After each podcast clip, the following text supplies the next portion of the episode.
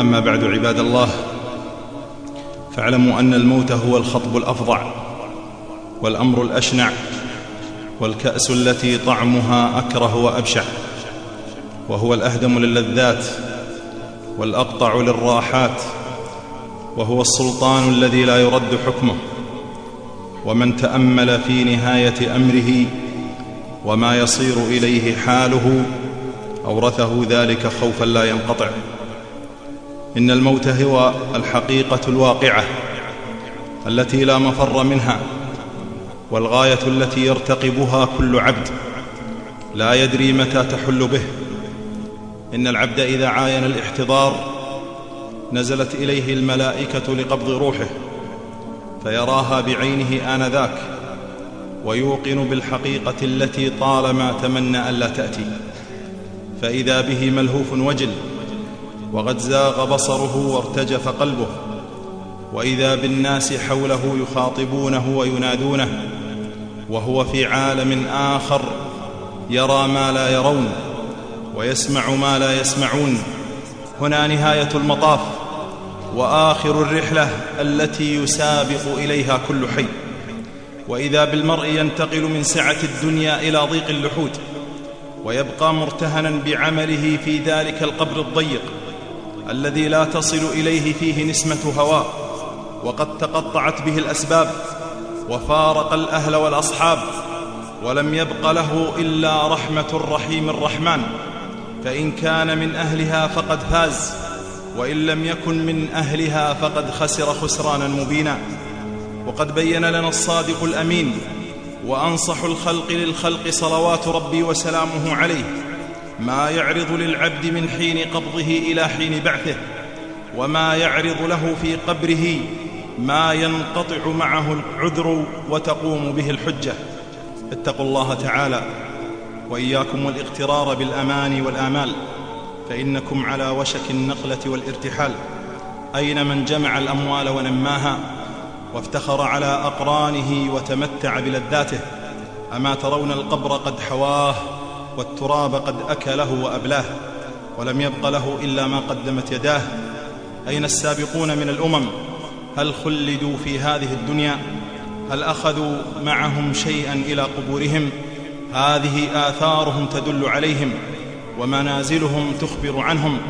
خلفوا الأهل والأموال ورافقهم إلى قبورهم ما كسبوا من الأعمال. أما لنا في ذلك معتبر؟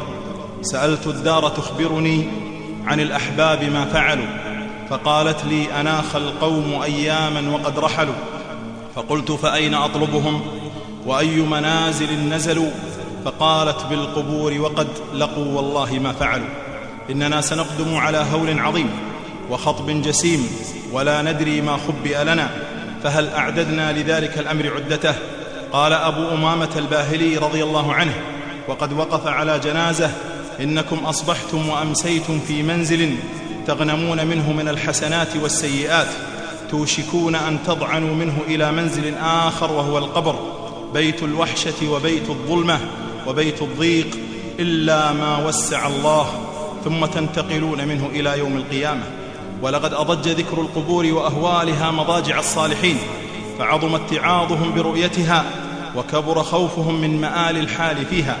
قال ميمون بن مهران خرجت مع عمر بن عبد العزيز إلى المقبرة فلما نظر إلى القبور بكى ثم أقبل علي فقال يا أبا أيوب هذه قبور اباء بني أمية كأنهم لم يشاركوا أهل الدنيا في لذتهم وعيشهم أما تراهم صرعى قد حلت بهم المثلات واستحكم فيهم البلاء وأصابت الهوام في أبدانهم مقيلا ثم بكى حتى غشي عليه.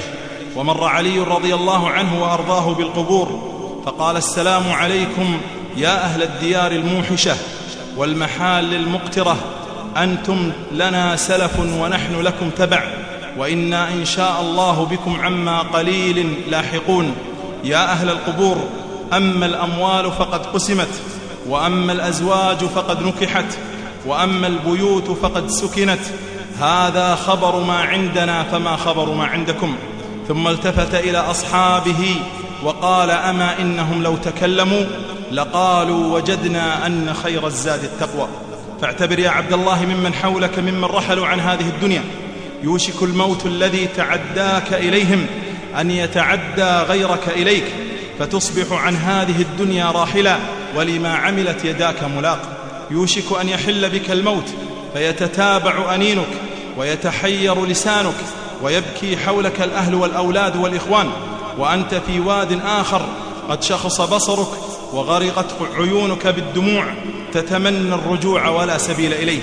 وما هي إلا لحظات فإذا بالموت وقد حل بك وانتزعت روحك وأخذت إلى المغسل وحملت على النعش إلى قبرك فاستراح حسادك وانصرف أهلك إلى مالك وبقيت مرتهنا بأعمالك فيا لها من رحلة عصيبة وسفر بعيد. فاعتبروا عباد الله بأحوال من سبقكم من حولكم وليتأمل المرء حال من مضى من إخوانه وأقرانه الذين بلغوا الآمال كيف انقطعت آمالهم ولم تغن عنهم أموالهم ومحى التراب محاسن وجوههم وافترقت في القبور أجزاؤهم وترمل بعدهم نساؤهم وشمل اليتم أولادهم فاستعدوا عباد الله لذلك اليوم بالطاعة والمسارعة إلى الخيرات والإعتبار بأحوال من مضى وبذكر الموت فإنه يزهد فيما لا ينفع. قال صلى الله عليه وسلم أكثروا من ذكر هادم اللذات وعلى العبد أن يخرج من المظالم من مظالم الناس فإياك أن يبغتك الأجل وقد أخذت حقوق الناس فالموت لا يمهل والأجل لا يستبطئ لكل أمة أجل. إذا جاء أجلهم فلا يستأخرون ساعة ولا يستقدمون. وعليكم باتباع هدي نبيكم صلى الله عليه وسلم في تحري الأسباب المجنبة لعذاب القبر وفتنته ودوام الاستعاذة من عذابه وفتنته فإن ذلك أمر حري بالعبد أن يستعد له وأن يعد له عدته. اللهم إنا نعوذ بك من عذاب القبر وفتنته. اللهم